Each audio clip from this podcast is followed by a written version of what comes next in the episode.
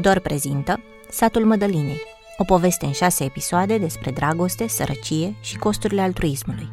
Eu sunt Ana Maria Ciobanu. Dincolo de, de la ce renunț eu, foarte, foarte frustrant este să mă uit la ce a renunțat ea și să m- accept că nu pot să fac nimic în locul ei.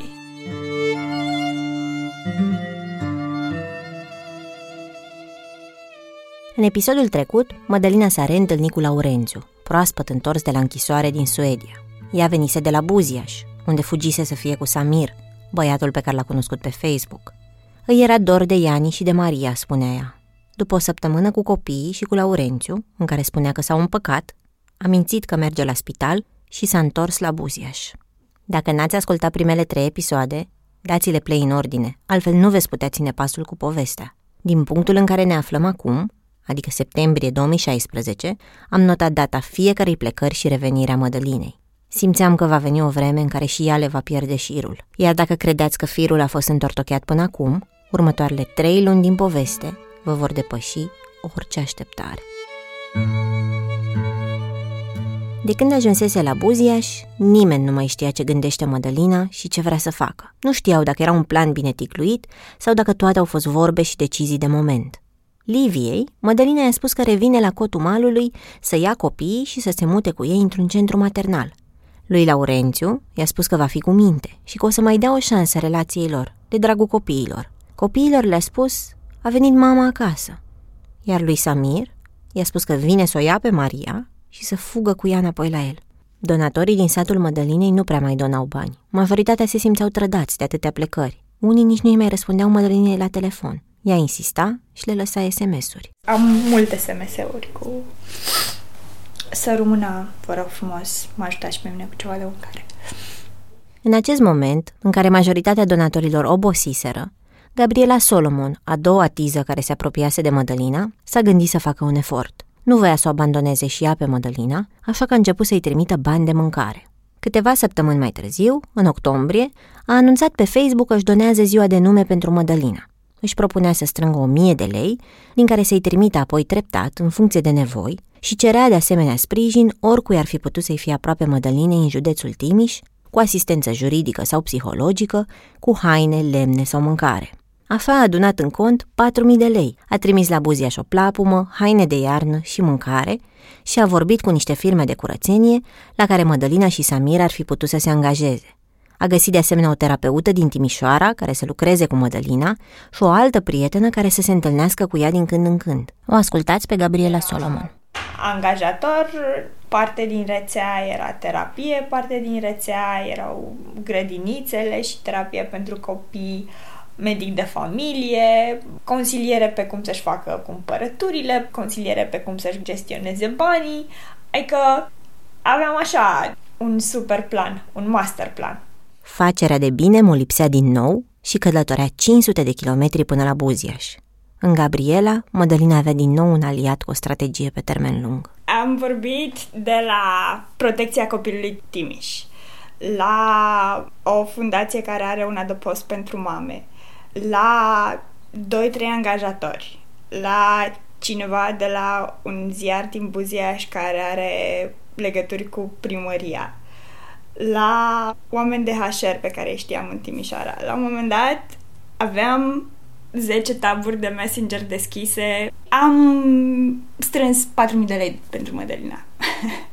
Bani cu care s-a reparat o cameră la Buziaș, s-a reparat o sobă, s-au cumpărat lemne pentru toată familia și au mâncat și s-au plimbat pe tren cu dos întors. Mădălinei îi lipseau doar copiii, pentru care trebuia să se lupte în instanță cu Laurențiu. După ce a plecat din nou la Buziaș, Laurențiu a dat-o în judecată ca să stabilească domiciliul lui Iani și al Mariei la Cotumalului. Mădălina mi-a spus la telefon că era frică de el și de ce ar putea să-i facă dacă s-ar prezenta la proces. Da, el m-a amenințat foarte rău și mi este teamă, mai ales dacă mă duc acolo la mama, mama nu are cum. Nu prea are ce să facă acolo. Și nu știu, poate că o să facă ceva, nu sunt sigură de asta. Cu toate astea, pe 24 octombrie 2016 a venit la primul termen al procesului. Am fost cu Gabriela Solomon să o luăm cu mașina de la mama ei, unde ajunseze cu o noapte în urmă împreună cu Samir. Pe el l-a lăsat acasă la mama să nu-l vadă nimeni. În mașină, Mădălina și-a făcut cruce. Apoi a răsfoit actele de la Clara, avocata care o a ajutat de la distanță, și a recitit ce scria în ordinul de protecție, ca și cum își repeta lecția înainte să iasă la tablă. Îi era frică de reîntâlnirea cu Laurențiu, dar și mai teamă era că nu o să înțeleagă întrebările judecătorului și nu o să primească copiii din cauza asta. Știți cum este de tai la un deget de tare toată una. și lui Samir am zis că pot să fac 10 copii dacă ei nu o să fie niciodată. Totuși, sunt copii mici, mă doare sufletul și de ei. În viitor poate o să mai am un copil sau doi, nu se știe, Dumnezeu știe. Dar o să mă doare sufletul de toți. Dar mai ales de ei pentru că cu ei știu că am tras prea multe chinuri și pe drum am încercat să înțeleg dacă împăcarea din septembrie cu Laurențiu a fost doar o schemă ca să încerce să-și ia copiii la Buziaș sau dacă chiar avea de gând să mai încerce odată cu el. Certurile între ei începuseră de la alocațiile copiilor și de la birocrație. Nu le luaseră de câteva luni, pentru că Mădălina și tot schimbase domiciliul. Și la fel am început să plâng și aproape fiecare seară plângeam. Și mă gândeam că nu este bine. Crezi că dacă nu te-ar fi înjurat, rezistai? Nu, și tot îmi spune, îmi dădea la ureche, a băut într-o seară și îmi tot spune într-una stai tu liniștit de exemplu dacă mă vedeai că vorbesc cu copii sau mă întreba băiatul ceva stai tu liniștit că am eu de cu jocul tău și prin vorbele astea mult până la fapte nu mai era dacă vreți, nu știu, să parcați acolo unde ați fost la, la Xerox. Acolo unde am fost la Xerox, Lângă fix poliție. în fața poliției, am Da. În tribunalul din Topoloveni Argeș mirosea a băutură, a parfum și a naftalină. Mădălina s-a așezat pe o bancă de lemn din sala de judecată. Gabriela i-a oferit apă și Eugenii, dar a refuzat-o. Împreună au ascultat audieri în 14 dosare civile și Mădălina a tresărit de fiecare dată când se deschidea ușa sălii, de fiecare dată când intra vreun polițist sau jandarm. Însă Laurențiu n-a apărut. Au venit doar un avocat și unul dintre frații lui. Pe Facebook-ul unui văr, Mădălina a văzut că Laurențiu era undeva în Italia, nici de cum acasă cu copiii. I-a arătat și Gabrielei fotografiile și a făcut repede niște print screen-uri pe care să le depună la dosar ca să demonstreze că Laurențiu nu avea grijă de copii. După mai bine de două ore de așteptare, judecătoarea a primit actele pe care Mădălina le avea de depus și a notat-o pe Gabriela Solomon ca martor. Sunteți sigură că nu sunteți rude, având în vedere numele?"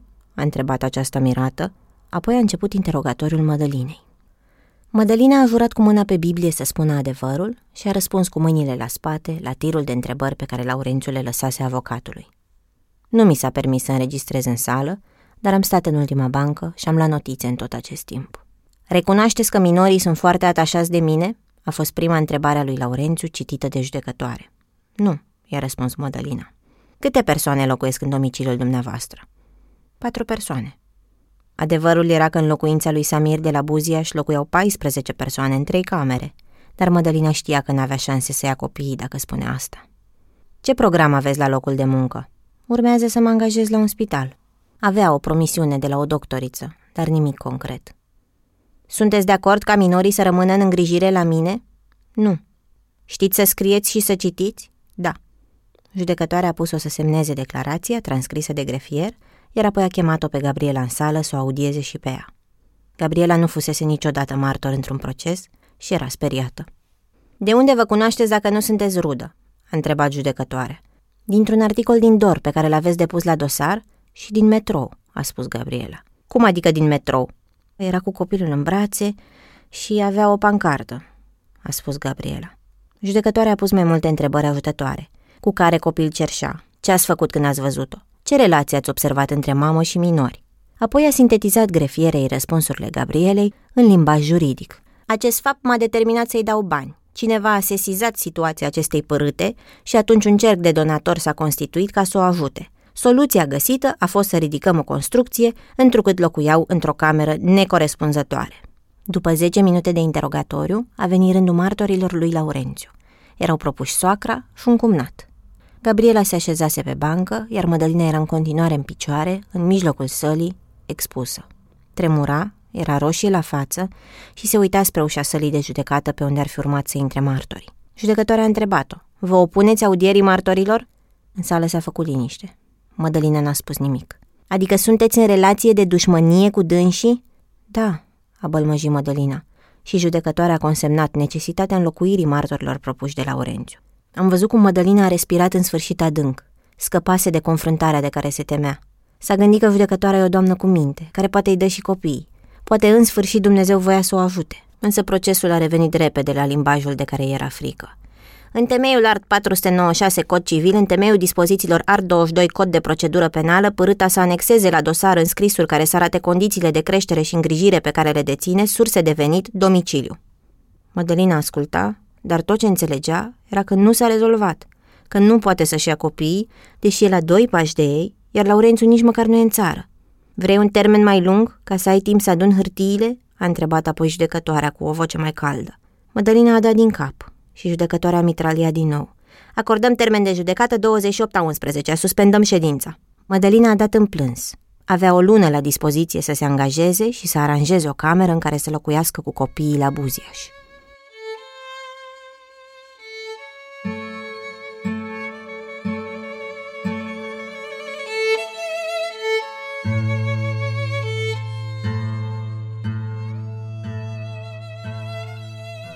Apărut mai multe firme de curățenie din toate grupurile astea de oameni de bine din Timișoara și din București. Am mers la două interviuri în aceea zi.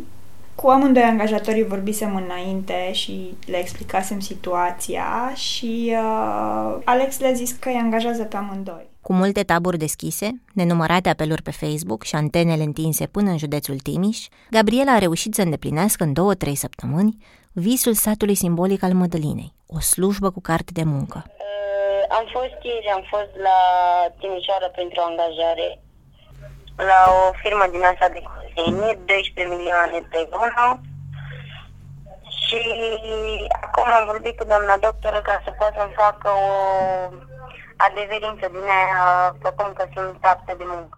Alex, patronul firmei de curățenie, i-a luat sub aripa lui pe Mădălina și Samir. Când i-a văzut înghețând în stația de microbuz ca să facă naveta Buzia și Timișoara, a propus să le găsească o chirie în oraș. Era mulțumit de cum făceau cei doi curățenie și spunea că le-ar putea găsi și clienți extra pentru weekenduri dacă va fi nevoie. A întins un corp întreg, nu mai o mână, adică Alex luna asta de la cumpărat ghetuțe și mănuși și căciulă, îi suna, le-a dat bani cu țărita înainte să termine luna de muncă, așa cum aveau ei nevoie. Veștile bune curgeau din nou pe grupul de Facebook al donatorilor. Mirela o numea pe Gabriela eroul zilei. Ane Marine Xulescu, o donatoare care fusese dezamăgită inițial de Mădălina ca mamă, îi trimitea acum SMS-uri de încurajare în fiecare zi și se oferea să o găzduiască la ea pe perioada procesului. Și eu îi trimit Mădălinei mesaj dimineața și seara și încerc să-i scriu lucruri eu. Deocamdată i-am trimis numai mesaje motivaționale în care i-am spus că este o mamă bună și că eu cred că lucrurile o să se așeze. Iar azi mă gândeam că pentru seară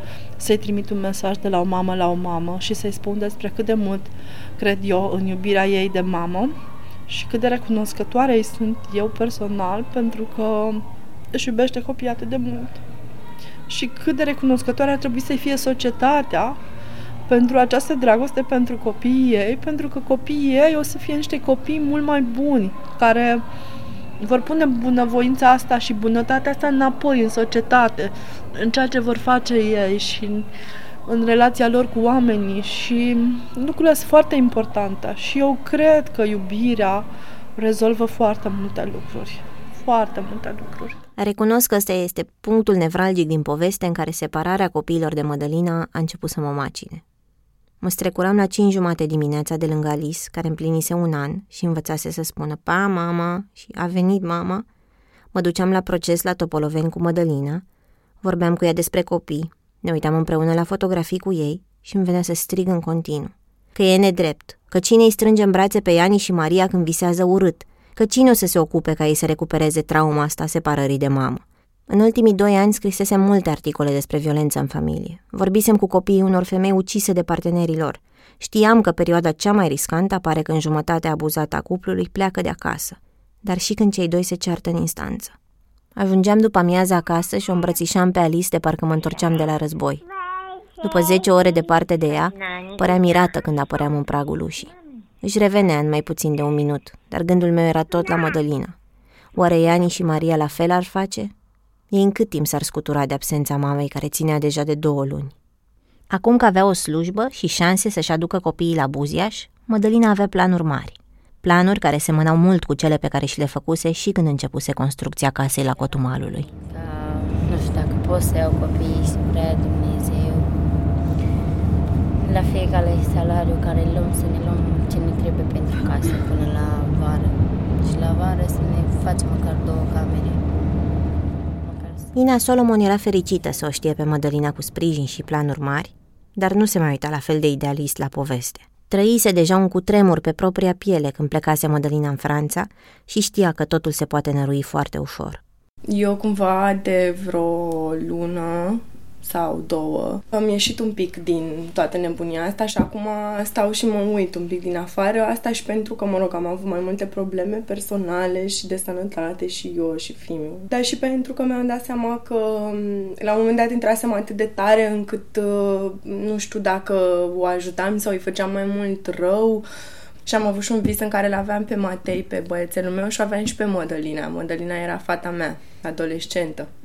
Și a fost cumva un semnal de alarmă în care mi-am dat seama că nu, ea nu e copilul meu, chiar dacă eu așa o văd, nu este, e o femeie tânără, da, în situația în care e, dar are toată, adică să-i dau cumva încredere și spațiu să facă chestii. Sunt în contact cu grupul, caut sponsorizări, să-i dăm bani. Acum sper ca un prieten să-i livreze o sumă mai mare de bani ca să putem să rezolvăm cu mutatul. Caut avocat pentru marți, am sunat toate părțile, dar cumva un pic mai din spate de data asta. Și culmea e și foarte frumos e că a preluat Gabriela rolul ăsta, știi? Adică cumva a venit, a zis că a luat ștafeta. Ștafetă pe care tu o luasei de la Mirela. Ștafeta pe care eu o luasem de la Mirela, da. Da. Și pe care acum, cumva, fără să ne vorbim, fără nimic, uh, a luat-o Gabriela. Optimismul Mădălinei se scutura îndată ce primea vești de la Cotumalului. Laurențiu nu mai era în Italia. Mama ei îi spunea că el se laudă care mulți martori și că o să o facă praf la proces. Cu o săptămână înainte de procesul de la finalul lui noiembrie 2016, Mădălina mi-a spus la telefon că Laurențiu a amenințat-o cu moarte. Păi, aseară l-am sunat pe Laurențiu să întreb de copii și el a început să vorbească foarte urât, era foarte nervos, mi-a zis că îmi dă fata să nu mai trec pe numele lui, să o iau și uh-huh. să renunț să rămână fata la mine și băiatul la el, dar să merg cu el în instanță și să spun acolo că opresc eu fata și el să oprească băiatul. Și după aia când mi-am zis că nu nu o să se întâmple asta, i-am zis dacă vrei du fata la mama acolo, i-am zis vin eu și o iau și mi-am zis e bine așa. Și el mi-a zis nu, că dacă vrei vii la instanță ca să dai semnătură, că stai cu fata aici la măta. Deci să stau la mama mea acasă.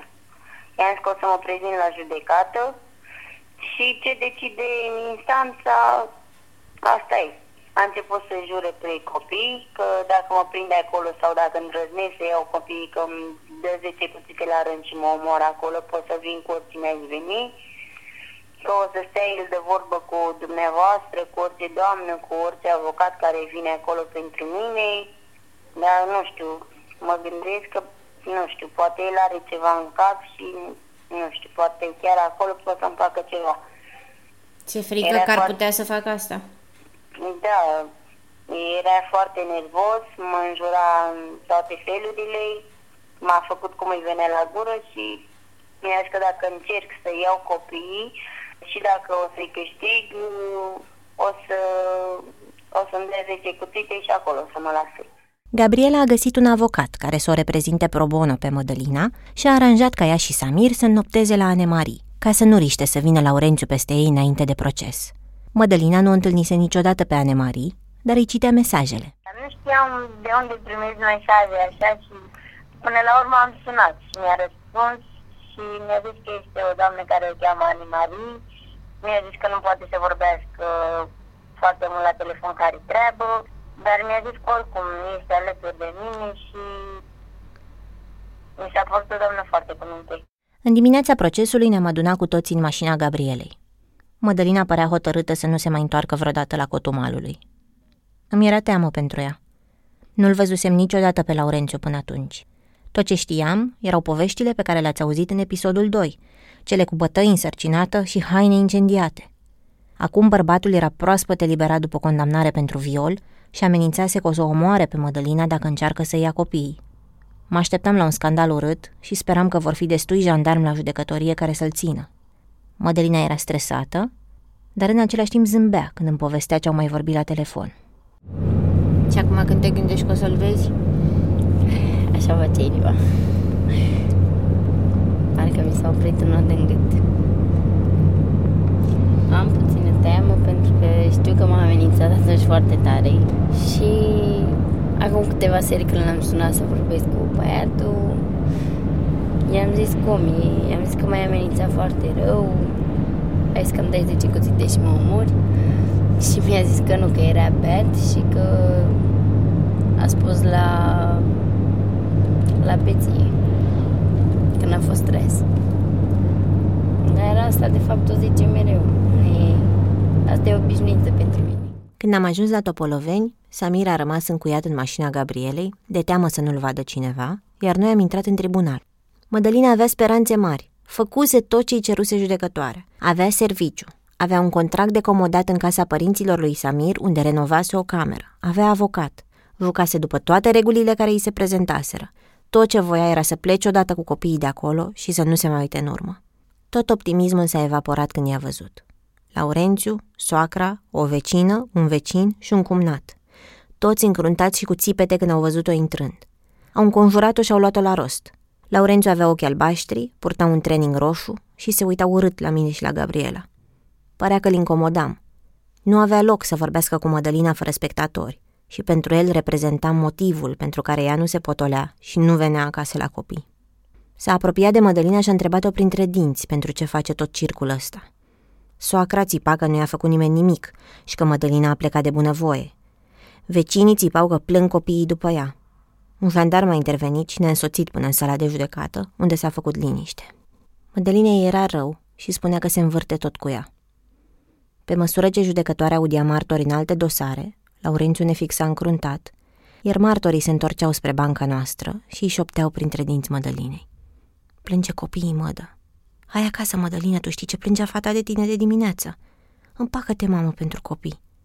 Mădălina încerca să nu se uite la ei. Fixa un punct în tavan ca să se stăpânească și lacrimile îi curgeau pe obraz. Nimic nu mergea așa cum sperase. A depus toate actele care arătau că are locuință și serviciu. Judecătoarea l-a interogat pe Laurențiu cu întrebări pregătite de Mădălina și de avocat. Bărbatul a recunoscut că a fost condamnat pentru viol, a negat că ar fi fost plecat din țară la termenul trecut și a negat că ar fi fost vreodată violent cu Mădălina. După interogatoriul lui Laurențiu, judecătoarea a cerut o anchetă socială la adresa părinților lui Samir și a acordat un nou termen de judecată, 9 ianuarie, că doar veneau sărbătorile și nu s-ar fi mișcat mai repede anchetele sociale. Nici o șansă pentru Mădălina să aibă copiii lângă ea de Crăciun. Da, vino ca Ai înțeles? I-am dat Nu, toți tu nu banii. te mai Tot- băga, că tot nu ce are am nicio avut, ai rost să te înțeles? bagi. Mimiile, mă, de Nu mai te băga.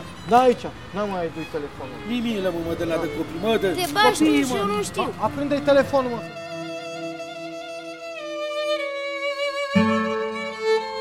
După ce am ieșit din sala de judecată, a început iureșul.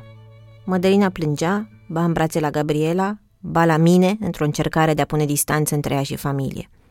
Printre jandarmi și câteva zeci de oameni care urcau și coborau treptele de beton ale judecătoriei Topoloveni, flancată de sediile primăriei și ale poliției, Mădălina era înconjurată de un mușuroi de vreo opt oameni care vorbeau cu ea în același timp, ba răstit, ba șoptit, ba în glumă.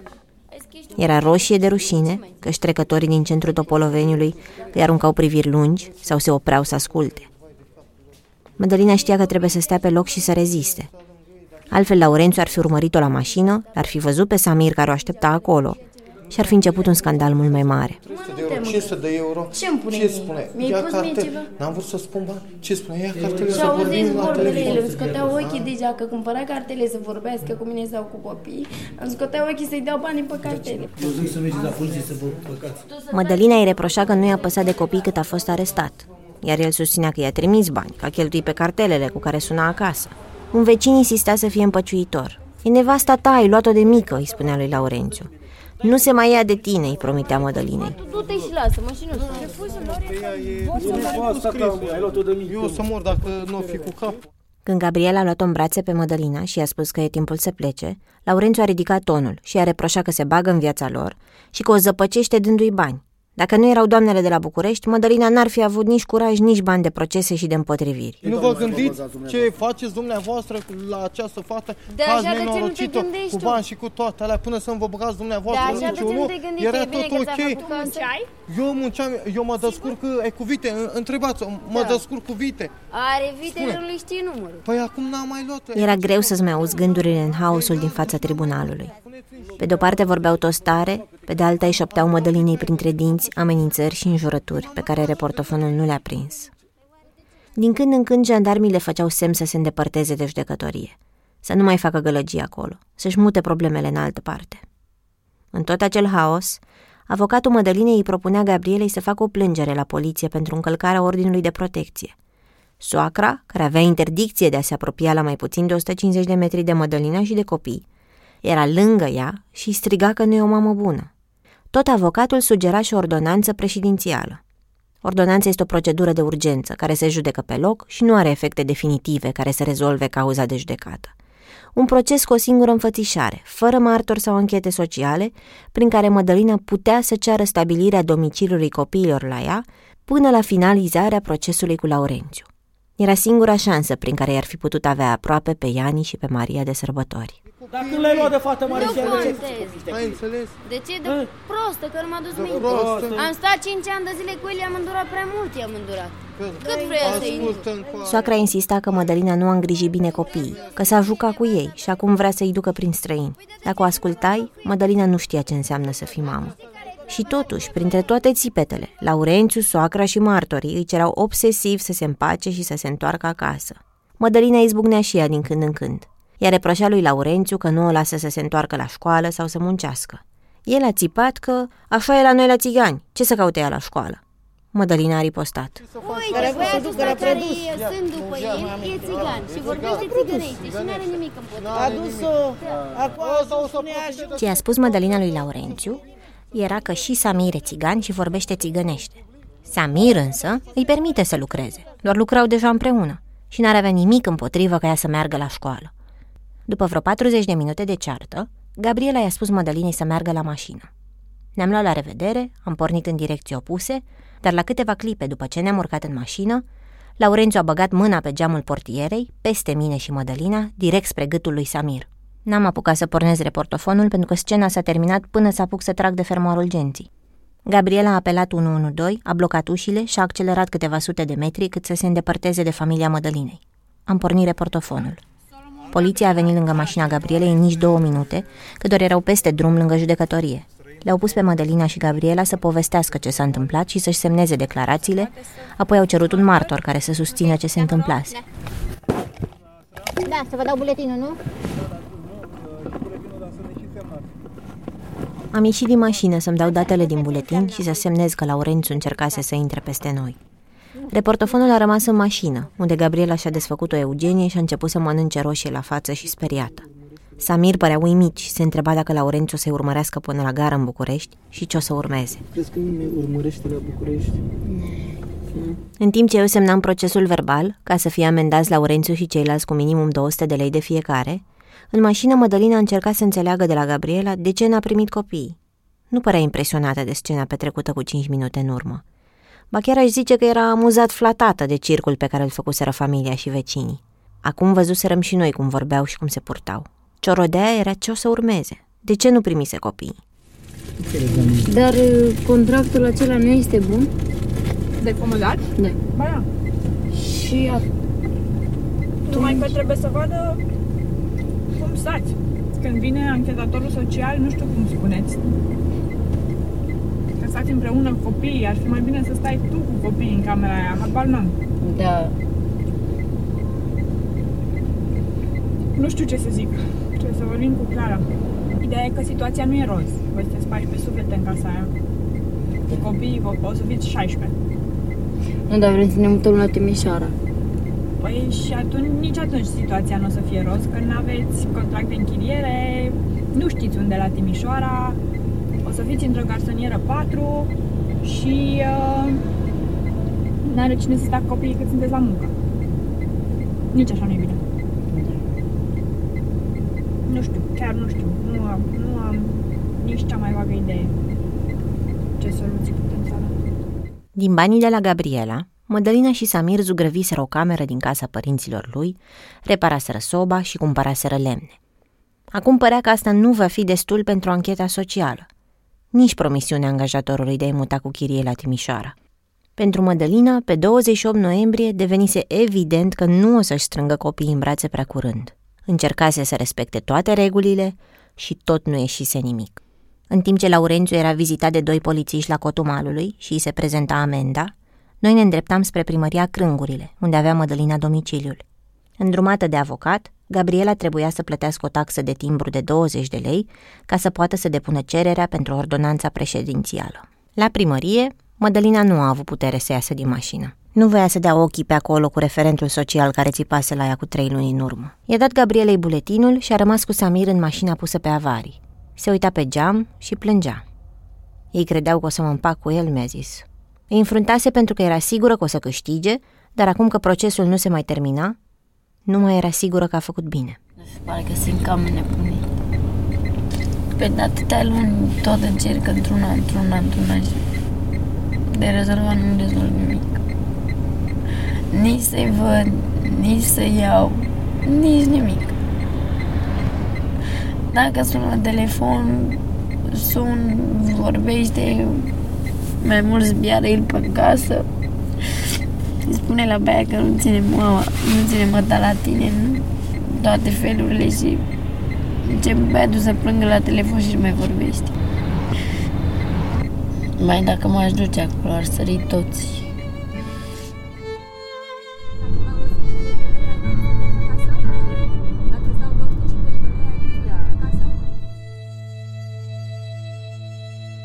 Mădălina s-a întors la Buziaș cu un nou termen de judecată, de data asta pentru un proces care promitea să se judece pe loc. 10 decembrie. Peste încă o săptămână, ea și Samir s-au mutat cu chirie la Timișoara, într-un apartament cu două camere, mobilat și cu mașină de spălat. Chiria era 1300 de lei, iar prima lună le plătea Alex, angajatorul care promitea să-i ajute și pe viitor. Mădălina și Samir câștigau împreună 2000 de lei și dădeau cam 400 de lei pe naveta Buziaș Timișoara. Mădălina părea însă că nu mai știe ce vrea.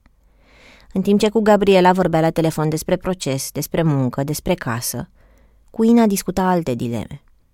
Cât ar costa să-și scoată steriletul, de exemplu? Samir se săturase să o vadă plângând mereu de dorul copiilor și îi propusese să-i facă el altul. Era disperat că Mădălina o să se împace din nou cu Laurențiu doar ca să-și vadă copiii și o tot suna pe Gabriela să o prevină că nu urmează ceva bun. Gabriela se consulta cu Mirela și Ina și încerca să se împace cu ideea că, dacă Mădălina va vrea să se întoarcă la cotul malului, o să o facă indiferent de ce îi spun ei. A încercat să o convingă pe Mădălina să aștepte următorul termen. Doar mai erau câteva zile. Mai avea o șansă legală să-și ia copiii înainte să recurgă la compromisuri. Mădălina a ascultat-o, dar le-a cerut bani. Inei și șefului ei Alex pentru drum, Gabrielei pentru mâncare și cadouri pentru copii de Moș Nicolae.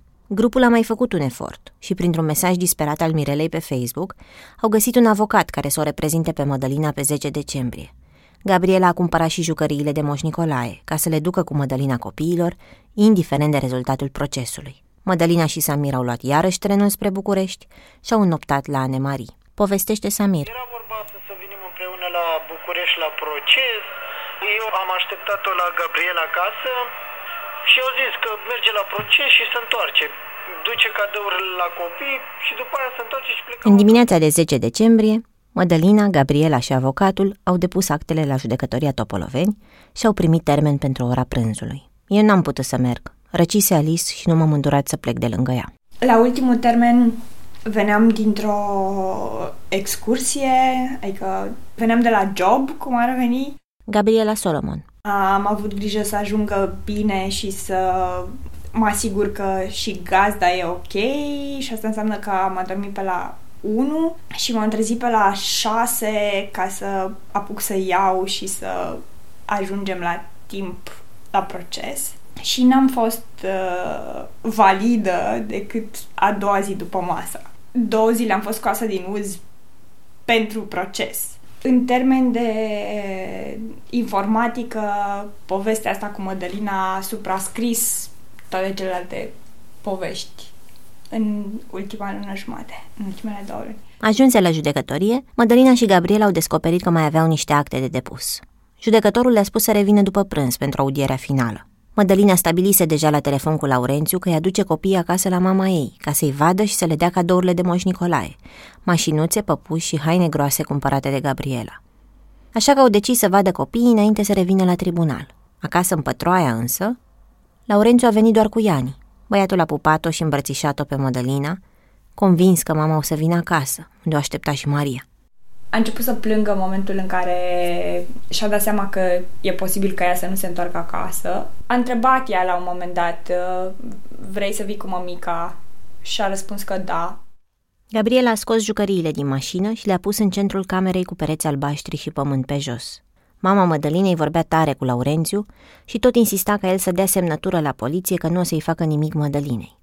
Laurențiu striga și el că plâng copiii după ea, că trebuie să termine cu procesele, că a cheltuit bani pe avocați în loc să cumpere jucării, că a obosit, vrea să se împace și să o ia de la zero.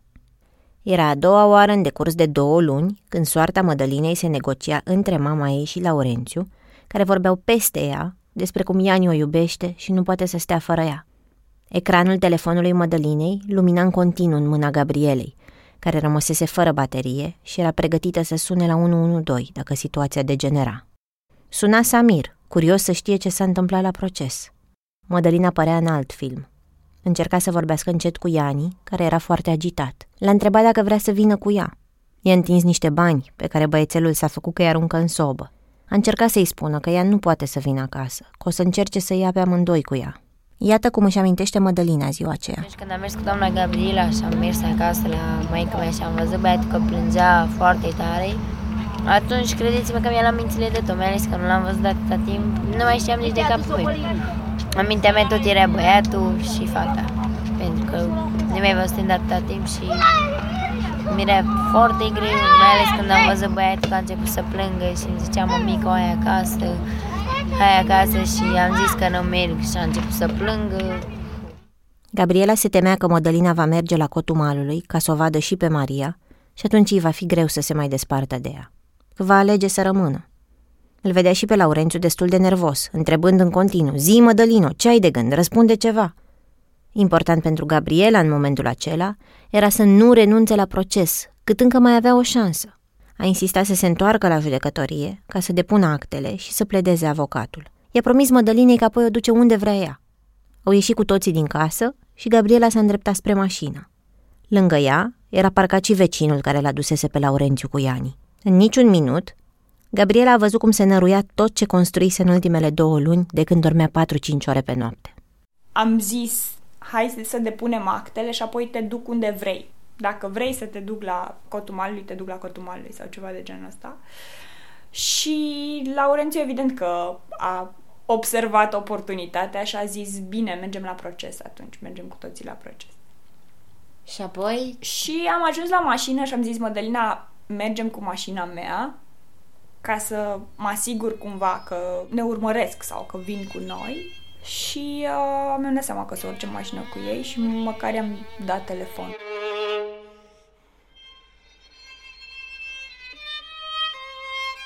Mădălina s-a urcat în mașina vecinului, cu Iani în brațe. Rămasă singură, Gabriela a țipat la mama Mădălinei. Și-a dat seama că fusese o schemă. Vecinul nu o să se țină după ea cu mașina până la tribunal, ci o să o ducă pe Mădălina înapoi acasă.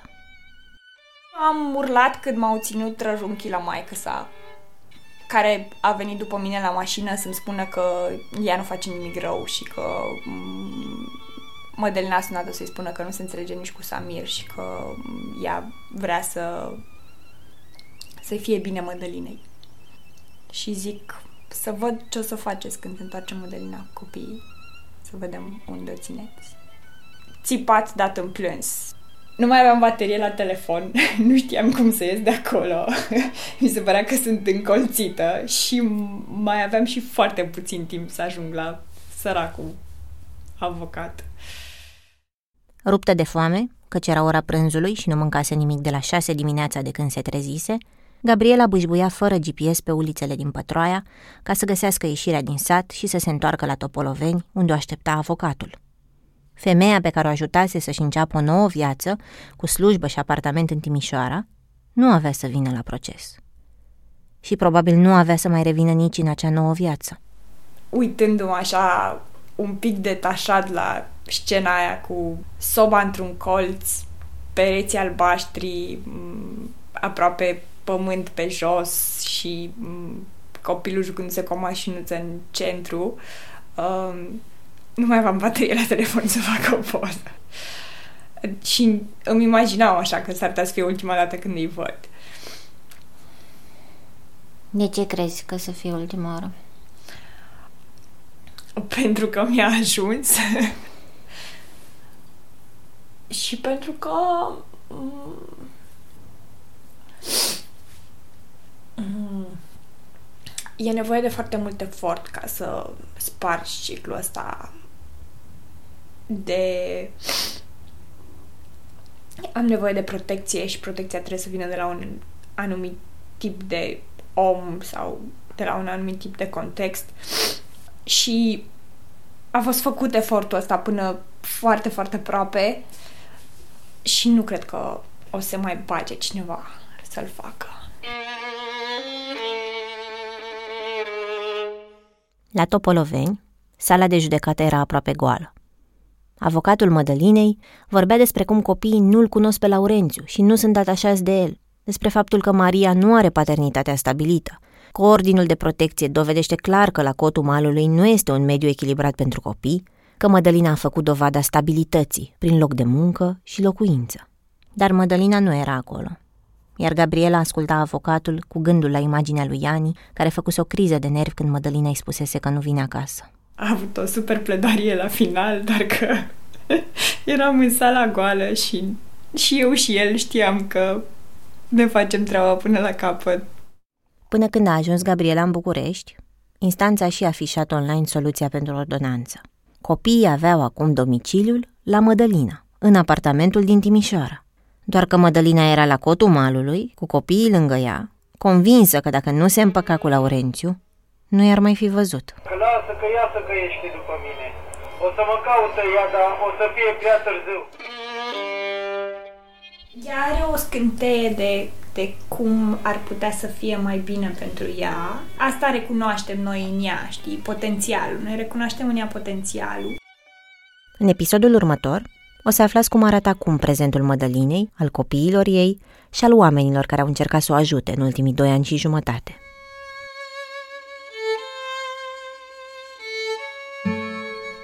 Satul Mădăline este produs de Dor. Eu sunt Ana Maria Cioban. Episoadele au fost editate de Cristian Lupșa.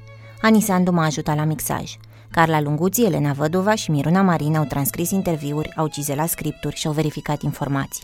Tema muzicală a fost creată de compozitoarea Sabina Ulubeanu, violonista Raluca Stratulat și editorul de sunet Dan Alexandru. Tuan Nini a creionat identitatea vizuală a poveștii. Mircea Reștea fotografiază satul Mădălinei de la bun început și a fost un partener de nădejde. Găsiți imaginile lui pe decâtorevistă.ro. Toți cei cu care am vorbit pentru acest podcast au fost generoși, răbdători și deschiși, chiar și când le era greu.